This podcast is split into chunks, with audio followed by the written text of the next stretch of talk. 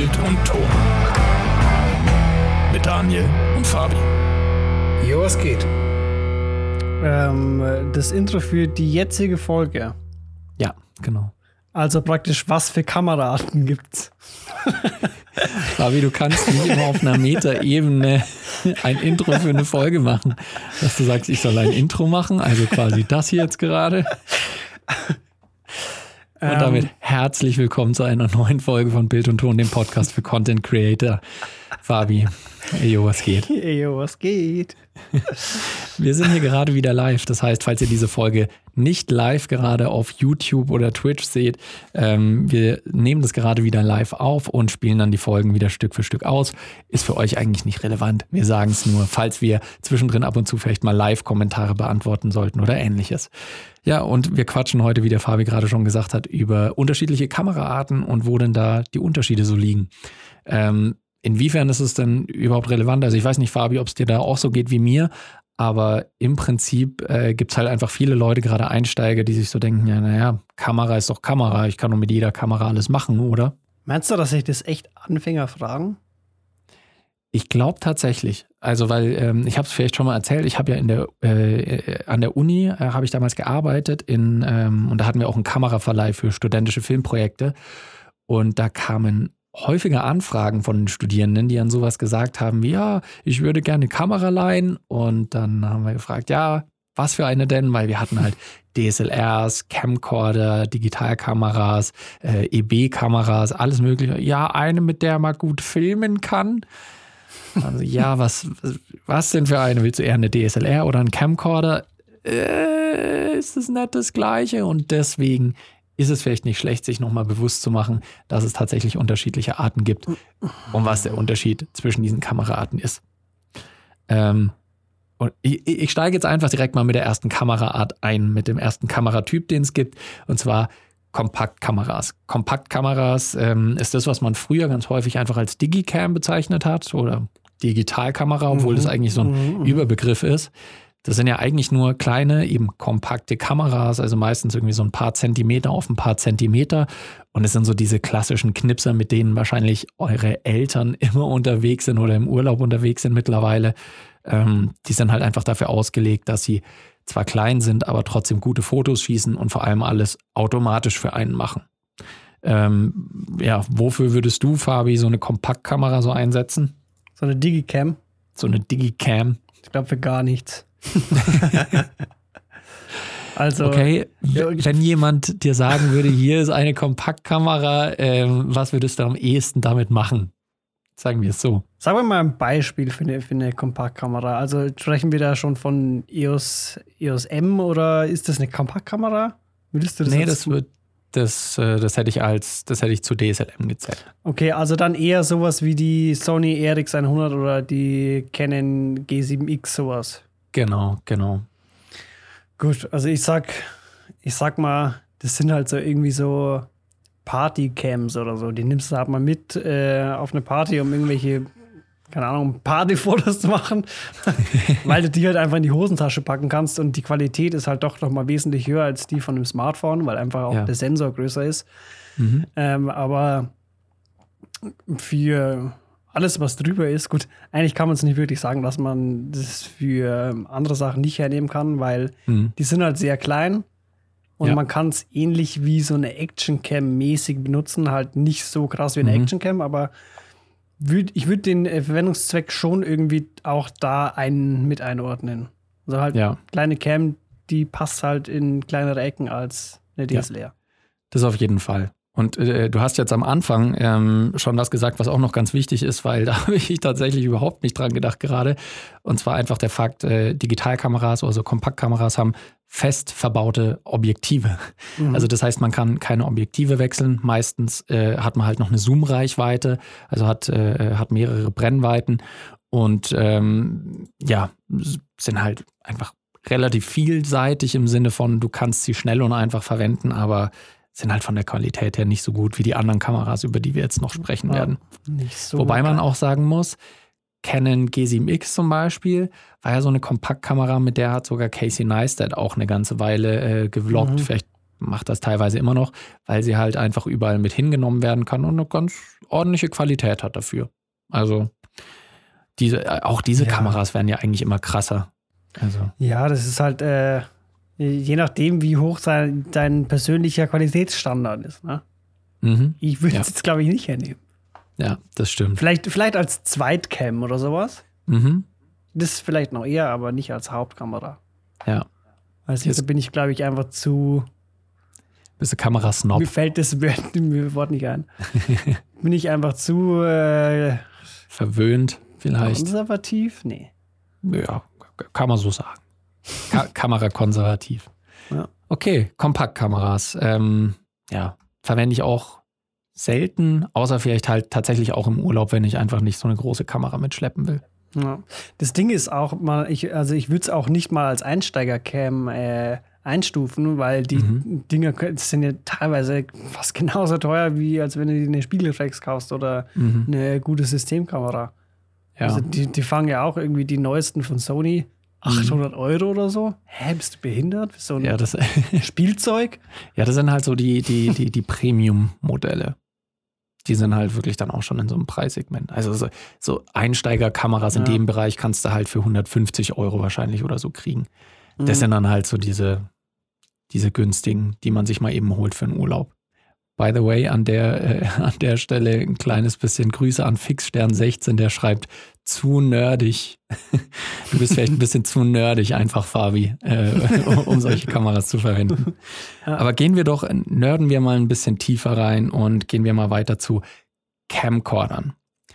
Camcorder äh, sind so, würde ich sagen, diese klassischen Videokameras, also die wirklich klassisch für Videografie gedacht sind, ja. aber ähm, aber halt auch auf eine sehr leichte Bedienung abzielen. Also diese kleinen Kameras, die äh, wahrscheinlich auch eure Eltern vielleicht damals hatten, wenn sie ihre ersten Videos gedreht haben, die dann schon digital waren. Kleine Dinge mit äh, ausklappbarem Display, äh, mit, einem, mit einer Zoom-Wippe meistens noch. Und ähm, Qualität ist auch da natürlich vom Preis abhängig, aber äh, wofür würdest du so einen Camcorder einsetzen, wenn man dir einen in die Hand drücken würde und du ihn verwenden müsstest? Okay, also, äh, das Ding ist folgendermaßen, weil ähm, Camcorder ist eigentlich ein viel breit gefächerter Begriff, als man ihn selbst kennt. Ja. Weil zum Beispiel die, diese kleinen EB-Kameras, die mhm. werden auch als Camcorder bezeichnet. Ja. Und äh, das ist natürlich eine ganz andere Liga als irgendwie so ein 60-Euro-Ding, das du beim Ral kaufen kannst. Mhm. Oder, keine Ahnung, auf Amazon. Ja. Ähm, je nachdem, wo man es kauft. Aber ähm, so diese, diese Consumer-Dinger, End-Consumer-Dinger, die du halt irgendwie, keine Ahnung, beim Aldi im Angebot hast, mhm. wo 4K draufsteht. Mhm. ähm, die sind, also habe ich tatsächlich zu meinen Anfängen, habe ich mir so ein Ding mal gekauft, die sind halt voll Müll. Also okay. die kannst du echt vollkommen vergessen. Die würde ich niemandem empfehlen, das macht auch einfach keinen Sinn. Warum? Mhm. Ähm, und wenn man dann zu den, zu den Profi-Dingern kommt, diese ähm, EB-Kameras, mhm. ja, ist halt für, äh, für Hardcore-Drehs. Keine Ahnung, wenn du, wenn du irgendwie, wenn du eine Kamera brauchst, die einfach schwer zerstörbar ist mhm. und auf die du dich halt verlassen kannst. Ja. Wo du einfach nur die Kamera hast und ein Mikrofon mit dabei. Mhm. Oder einen Funkstrecker oder so. Da ist halt das einfach auch angenehmer, auch vom, äh, vom vom ergonomischen Filmen her, ja. als wie wenn du jetzt mit so einer C70 rumrennst oder so. Mhm. Ja. Das ist tatsächlich, ich hatte es mir als zwei unterschiedliche Typen auch aufgeschrieben, was du jetzt gerade äh, angebracht hast. Einmal Camcorder und dann EB-Camcorder. Mhm. EB, äh, für die, die es nicht kennen, heißt äh, Electronic Broadcasting oder elektronische Berichterstattung, sagt man auch im Deutschen. Und das sind dann halt welche, die häufig tatsächlich bei, ähm, bei Film und Fer bei Film weniger bei Fernsehsendern eingesetzt werden, ähm, weil man häufig in diesen Kameras so ziemlich alles dann dabei hat, was man braucht. Eben XLR-Anschlüsse, auch für Mikrofone. ND-Filter sind dann häufig schon eingebaut in der Kamera. Meistens, nicht immer, aber allermeistens sind mhm. es auch fest verbaute Objektive wieder mit halt einer relativ großen Zoom-Reichweite, dass man sowohl sehr weitwinklig als auch äh, sehr, sehr telig filmen kann.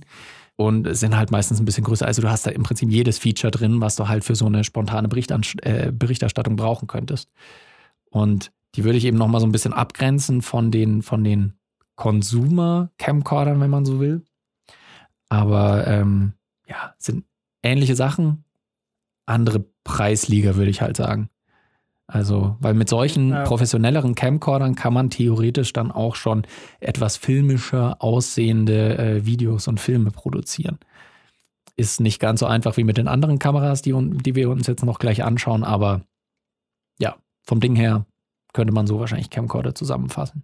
Ja, also die sind schon ganz okay, wenn, wenn du halt irgendwie schnell arbeiten musst und so. Da ist, ich glaube, es hat auch irgendwie eine Brennweite von irgendwie 20 Millimeter bis 200 mhm. oder so. Genau, ja. Halt vollkommen gestört. Aber du kannst bei diesen Cams äh, meistens auch nicht ähm, viel manuell einstellen. Mhm. Ähm, Gerade auch was die Blende angeht oder so. Und meistens ist die halt auch so krass weit hochgeschraubt, dass du eigentlich fast gar nicht hinbekommst, irgendwie so eine, so eine Unschärfe hinzubekommen. Mhm. Also es geht schon. Ich habe es äh, es, es war immer mein Ziel, dass ich das so hinbekomme mit diesen Cams. Ja. Aber du siehst halt immer aus wie ein Volltrottel, weil mhm. du stehst halt mit deiner Cam da. Ja. Und der, der, dein Redakteur, der das Interview hält, steht einfach zehn Meter da hinten.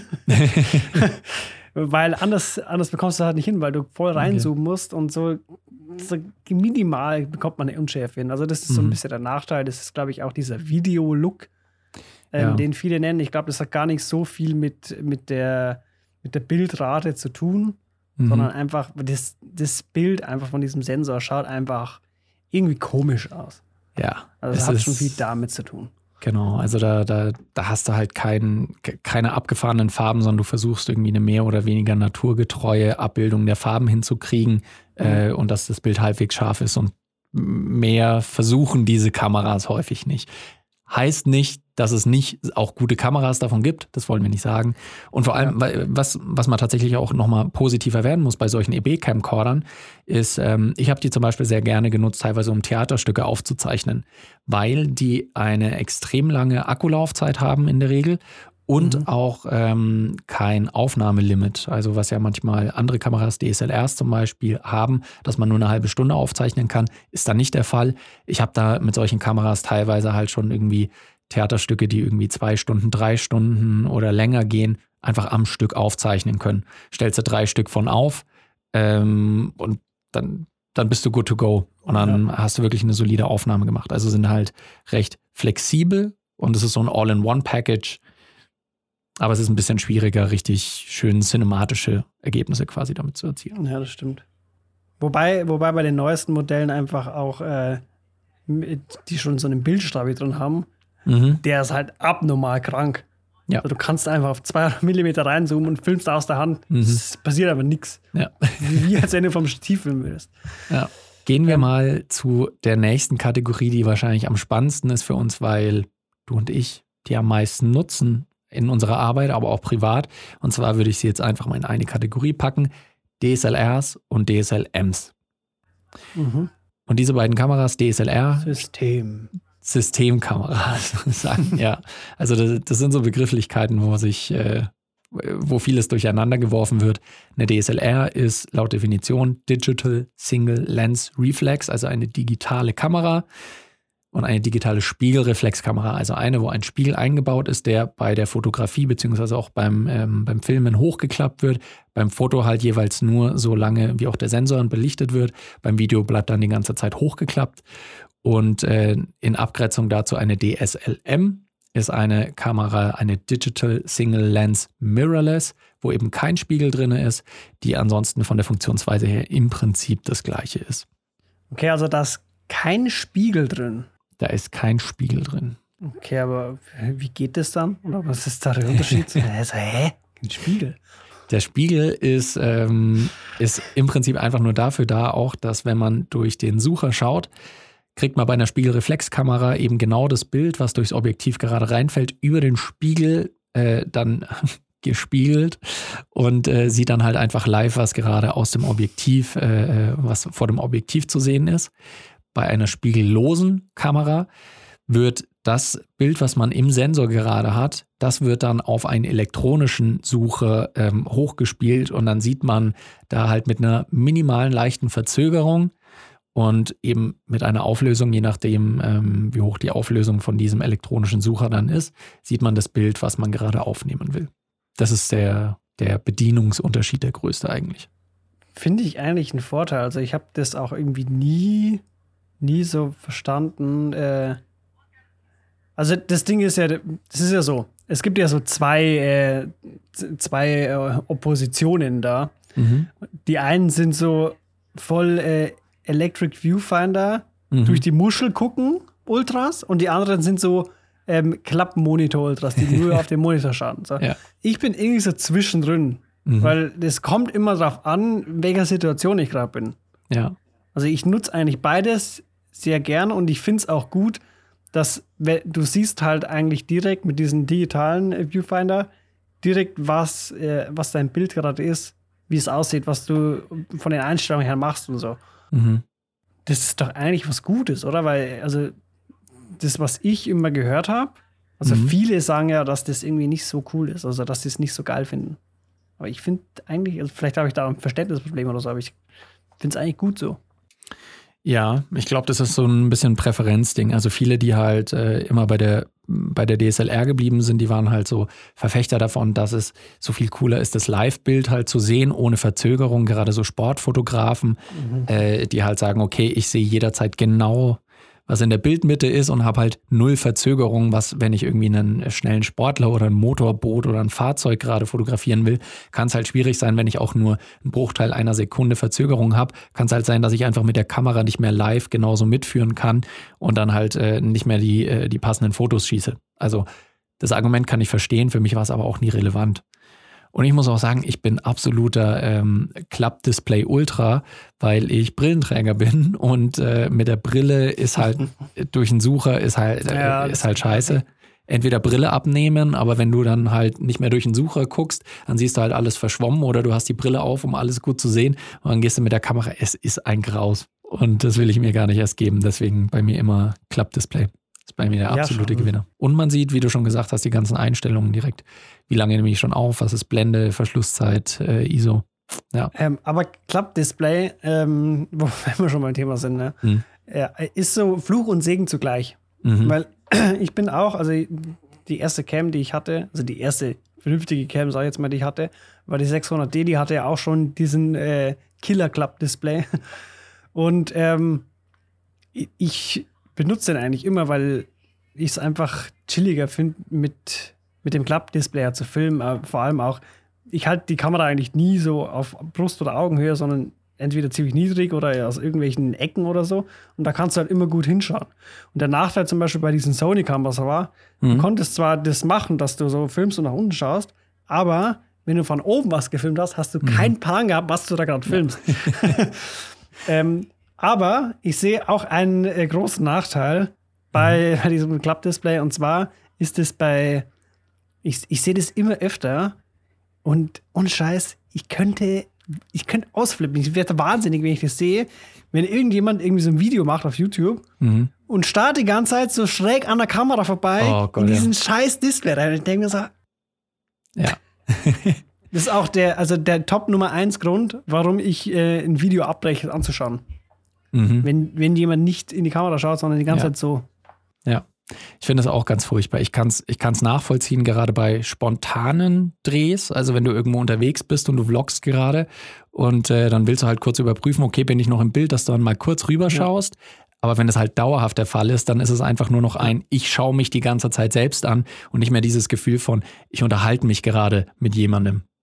Das Ding ist auch, ähm, ich glaube, das kann man gar nicht so bewusst steuern. Also du schaust immer wieder aus Reflex dahin. Mhm. Und deswegen sollte man einfach mit den Klappdisplay wegmachen und sich, keine Ahnung, wie, vielleicht mit dem Handy verbinden oder so und dann kurz checken, ob das Bild passt und dann ciao. Mhm. Ja. Weil dann kommst du gar nicht in Versuchen, da hinzuschauen. Ja, das ist das stimmt. übrigens auch ein, auch ein Thema, was ich äh, in, in einem meiner nächsten äh, Videos behandle. ja. An der Stelle gab es übrigens einen, äh, einen, schönen Tipp von Albert hier im Chat. Dafür gibt es ja Teleprompter. Ja, das stimmt. Also äh, Teleprompter sind halt, für die, die es nicht wissen, ist im Prinzip eine Spiegelfläche, die man sich vor die Linse spannt und wo dann halt ein Text abläuft. Das heißt, es sieht genauso aus, als würde man gerade in die Kamera schauen, aber es läuft halt gleichzeitig auch ein Text lang. Das heißt, ich kann einen Text ablesen und, ähm, und kann in die Kamera trotzdem gucken. Allerdings ist es natürlich eher für einen Text, wenn man einen Text abliest und nicht so sehr, wenn man sich selbst sehen will. Allerdings, ja, man könnte beim Teleprompter auch sich selbst eigentlich zeigen. Das ist, ist natürlich auch möglich. Man kann beim Teleprompter eigentlich alles zeigen. Es muss nicht Text sein, sondern kann ja auch ein Videobild sein. Also macht absolut, äh, macht absolut Sinn. Kann man auch nehmen, ja. Worauf wir jetzt aber noch gar nicht zu sprechen gekommen sind, ähm, wofür verwendet man eigentlich diese Kameras? Ursprünglich ja Fotokameras, die dann mhm. aber sehr gerne zum Filmen verwendet wurden, von immer mehr so äh, Indie-Filmmachern auch. Und Woran liegt es denn? Also warum nehmen so viele Leute, auch wir, so gerne diese Kameras zum Filmen her? Also ursprünglich war es ja so, dass, äh, was waren eigentlich die erste? Ich glaube, die 5D Mark II war, glaube ich, die erste, die wirklich filmen konnte in Full mhm. HD. Oder? Ich bin mir gar nicht sicher, aber ist egal. Ähm, Hauptgrund ist eigentlich, weil die halt, weil viele, die irgendwie in diesem Indie-Film-Bereich drin waren, halt schon vorher äh, schon als Hobby fotografierten und die Kameras mhm. einfach da waren. Mhm. Und für die, die es nicht waren, war das halt eigentlich so die einzige günstige, äh, in Anführungsstrichen günstige, weil die waren damals halt auch schon nicht so günstig, aber die einzige günstige Alternative, mhm. ähm, um hochwertig filmen zu können, weil äh, im Gegensatz zu heute ist es ja so, dass es früher ähm, eigentlich nicht wirklich eine Alternative gab. So, entweder du hattest irgendwie so eine 10.000 Mac-Kamera mhm. ja. oder halt das 20-Euro-Ding vom Penny. Ja. Minimal.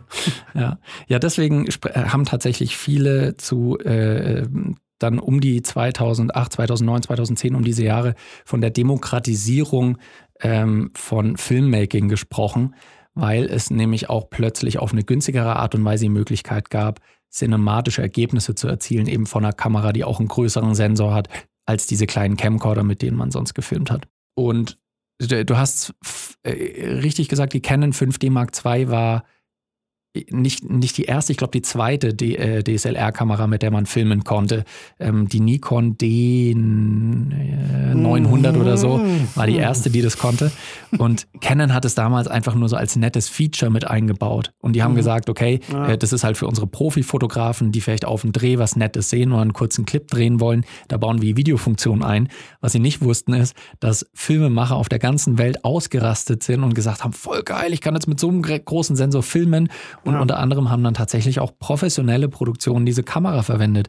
Also ja. wenn, ihr, wenn ihr ein Beispiel sehen wollt, ähm, Dr. House, die allerletzte Folge von Dr. House, also letzte Staffel, letzte Folge, wurde mit der Canon 5D Mark II gedreht, also mit einer DSLR-Kamera, weil halt damals dann auch Profis entdeckt haben, so, yo, die ist kompakt, die kann gut filmen, tolles Bild, geil, nehme ich. Mhm. Ja. Ähm, was, was glaube ich, auch ein, ein Hauptgrund war, ist halt einfach der Look von den Dingern. Ne? Es sieht halt einfach gut aus. Ja. So, es sieht so Kinokameramäßig schon aus. Nicht ganz, aber es geht schon dahin. Und ja. äh, das hattest du halt, also die einzige Alternative dazu waren ja diese Camcorder. Und mhm. das war halt das komplette Gegenteil. Also es war. Ja. Es war halt so der, der, der Urlaub. Hast du ja. deinen Urlaub so irgendwie gefilmt oder so? Das ist halt, das ist halt was anderes. Nacht, ja. der Matthias schreibt gerade äh, mit GH1 und GH2 ging es ja. unter anderem auch los. Genau, das waren äh, zwei spiegellose Kameras, also DSLM. Ähm, die das auch bei, jetzt, ne? das gefällt mir, ja. Die ist eine, sind Panasonic-Kameras, die ja. auch bei Indie-Filmmakern sehr, sehr beliebt waren. Absolut zu Recht. Wunderbare waren, genau. Kameras. Waren. War, du hast gesagt, waren. Mittl mittlerweile gibt es ja nicht mehr so viele. Einen Kameratyp habe ich allerdings noch auf der Liste stehen, Fabi. Mhm. Und zwar, nee, stimmt mhm. nicht, es sind zwei. Fuck, ich habe gelogen. Okay, fangen wir mal an mit Nummer eins. Das können wir vielleicht ein bisschen schneller abhandeln. Die Cinema Camera, also eine Kinokamera. Mhm, und mhm, mhm. für Leute, die sich damit nicht auskennen, ist vielleicht die Frage, okay, wo ist denn dann eigentlich der große Unterschied noch zwischen meiner DSLR oder DSLM, die ja schon super Qualität hat und womit ich tolle Ergebnisse erzielen kann, und so einer Kinokamera? Wo ist da der große Unterschied? Naja, die, einfach die Bauqualität, es ist einfach viel, viel hochwertiger. Die Sensor sind, Sensoren sind viel besser gebaut und bei denen geht es auch nicht um dieses, keine Ahnung, Megapixel. Gebäsche, was, was ja. die Kleinen so machen, die lachen die halt eher aus. Ja. Zum Beispiel so eine, so eine Arri-Kamera hat irgendwie sieben Megapixel oder so. Mhm. Das ist halt, das ist einfach viel besser verbaut und ähm, auch so gebaut, dass du eigentlich immer den gleichen Look hast. Also du kannst diese Kamera einfach zehn Jahre nutzen und nach zehn Jahren kriegst du einfach genau das gleiche Bild äh, in der genau gleichen guten Qualität, wie wenn du sie vor zehn Jahren damals halt neu gekauft hast. Ja. Und ähm, die achten halt auch viel auf die Pixelqualität. Deswegen mhm. sind da auch nicht so viele drin, weil die halt wirklich darauf achten, dass jeder Pixel wirklich von ho sehr hoher Qualität ist, ja. dass du viel Licht einfangen kannst, dass auch die Farben sehr originalgetreu sind. Mhm. Und äh, dadurch, dass halt auch die Pixel größer sind und besser verarbeitet sind, dass da mehr Acht drauf Acht gegeben wird, hat man einfach auch eine höhere Dynamic Range Sprich, das Bild sieht einfach realistischer, natürlicher aus, so wie mhm. man es mit dem menschlichen Augen sehen würde. Und das war ja eigentlich auch schon immer so das Ziel vom ja. Filmemachen. Realität ja. nachmachen im Prinzip. Genau. In Film. Und ähm, was auch noch ein Faktor ist, den viele Cinema-Cameras haben, aber äh, die anderen Kameraarten, die wir gerade besprochen haben, selten bis eigentlich nie. Man kann mit Kinokameras auch äh, quasi immer in RAW filmen, im RAW-Format. Mhm. Das bedeutet, ich kriege ähm, Dateien am Ende raus, die zwar sehr, sehr groß sind, also sehr große Dateigrößen, aber wo im Prinzip das Video nahezu gar nicht komprimiert wurde, was mir in der Nachbearbeitung mehr Möglichkeiten mhm. gibt. Das heißt, ich habe dann ein Bild, wo ich Helligkeitswerte, Farben, unfassbar viel rumspielen kann, ähm, ohne dass es die Qualität trübt. Also, weil wenn ich, keine Ahnung, wenn ich was mit dem Smartphone filme zum Beispiel, das ist das andere Extrembeispiel, und ich will das danach dann bearbeiten in einem Videoschnittprogramm, äh, und ich verändere die Farben ein bisschen, dann kommt es da sofort zu Bildfehlern, zu Pixelfehlern, dass das Bild äh, quasi zerfällt und keine hohe ja. Qualität mehr hat. Ja. Die Frage ist auch, ähm, will man sich halt äh, den Act geben, mit so großen Dateien dann zu arbeiten? Ne? Ich habe ja. Äh, für, für, ein, für ein aktuelles Projekt habe ich zusammengefasst ungefähr fünf Minuten in 8K RAW gefilmt. Nee, es war sogar 8K RAW Light. Mhm. Ähm, und das waren irgendwie fast 200 Gigabyte, die ich am Ende dann nicht mal öffnen konnte, weil es mein PC irgendwie nicht packt, diese RAW-Dateien zu öffnen. Ja. Es steckt einfach mehr Aufwand dahinter. Aber mhm. auch ein anderer Vorteil ist, dass du halt mit diesen, diesen Kameras, du kannst irgendwie so Vima und Batterien draufknüpfen, dass die Kameras ja. einfach stundenlang laufen können.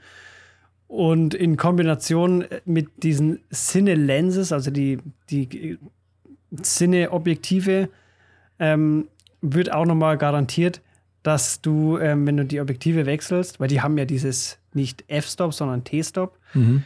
Und dadurch wird ja auch garantiert, dass du, ähm, wenn du auf der gleichen Blende bist, dass du ähm, im Prinzip immer noch exakt den gleichen äh, Lichtdurchfluss hast ja. Das heißt, wenn du, wenn du irgendwie eine Szene einstellst, also richtig beleuchtest und so, wechselst dann von einem äh, 30, 35 Millimeter auf einen 85 Millimeter, dann ist es trotzdem noch genauso hell, mhm. dass man halt keinen Unterschied merkt.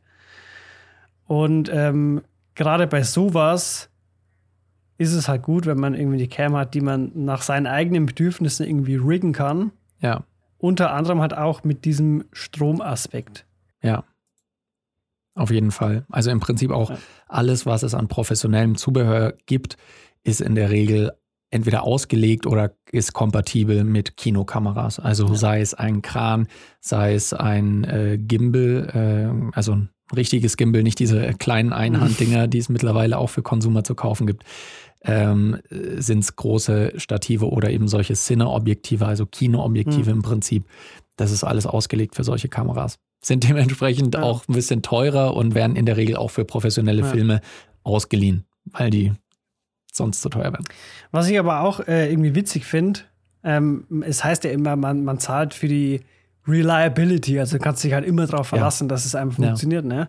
Das Witzige bei der ganzen Sache ist aber, gerade bei den Red-Kameras habe ich ganz oft gehört, dass die übelste Probleme haben. Ich wollte gerade sagen, dann kam Red, ja. Beziehungsweise auch Black Magic äh, ist ja, da ja, auch ein bisschen. Black Magic ist einfach, wenn du Black, irgendwas von Black Magic hast, ist es entweder okay oder kaputt und musst zurückschicken.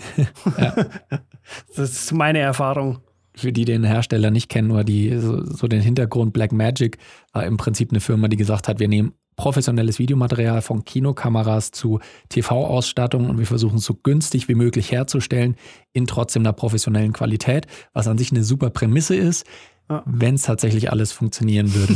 also da gibt es regelmäßig Fehler. Ein Kumpel von uns, der in einem Kameraverleih arbeitet, der könnte ein Lied davon singen, dass jeden zweiten Tag äh, irgendwie eine Blackmagic-Kamera zurückgegeben wurde, weil was nicht funktioniert hat. Ja. Ähm, einen Kameratyp habe ich noch und den können wir, glaube ich, relativ schnell abhandeln mhm. weil den auch jeder eigentlich kennt und ein Bild davon hat. Smartphones. Actioncams. Ich, ich weiß jetzt nicht, in welche Kamera ich deuten muss, aber ich wollte damit sagen, du hast recht, weil ja, Actioncams, genau. Also, oder das, was auch im Volksmund als GoPro bezeichnet wird, obwohl das ja eigentlich nur ein Vertreter ja. dieser, dieser Gattung ist. Ja, Actionkameras ist eigentlich relativ schnell erzählt, sind sehr kleine, kompakte Kameras, ähm, die wenige Zentimeter groß sind, die halt für Actionaufnahmen gedacht sind. Das heißt, einen Knopf drücken, nicht groß was aufnehmen und sind sie wasserdicht, stoßfest, können überall befestigt werden, auch in Action-Situationen. Ja, und sind meistens halt ein bisschen günstiger als eine Cinecam. Das heißt, wenn die geschrottet wird, nicht so schlimm. Genau. Aber mir fällt noch eine Kameraart ein. Oh, okay, hau raus. 360-Grad-Kameras. Stimmt, stimmt, ja. Mhm. Das, ist, das ist ein Feld, wir haben da schon mal ein bisschen drüber geredet, als wir ähm, unsere VR-Gäste äh, Michi und Franzi da hatten. Da könnt ihr auch mhm. mal gerne in die Folge mhm. noch nachträglich reinhören. Ähm, stimmt, 360-Grad-Kameras. Und wie es der Name schon sagt, das Besondere an diesen Kameras ist halt, dass ich Linsen so angeordnet an dieser Kamera habe, dass ich ein 360-Grad-Feld um die Kamera anschauen kann und äh, kann in der Postproduktion entweder es halt auch in 360 Grad ausgeben, also Virtual Reality mit Brillen zum Beispiel, dass ich mhm. mich umschauen kann tatsächlich in dem Bild, weil es quasi um mich rum ist, oder dass ich in der Nachproduktion halt selbst wählen kann, was man jetzt gerade sieht. Dass ich halt einen Schwenk einbaue und äh, dass ja. auf einer zweidimensionalen Fläche dieses quasi dreidimensionale Bild äh, gezeigt wird für, äh, für euch alle, die ihr diese Folge jetzt gehört habt. Die erste Folge von unserem Live-Podcast-Abend ist durch.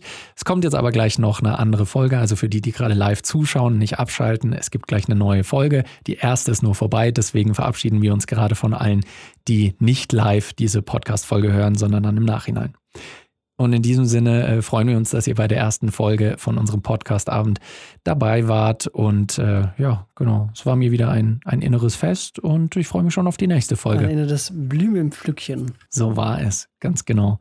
Macht's gut und bis zur nächsten Folge. Ciao.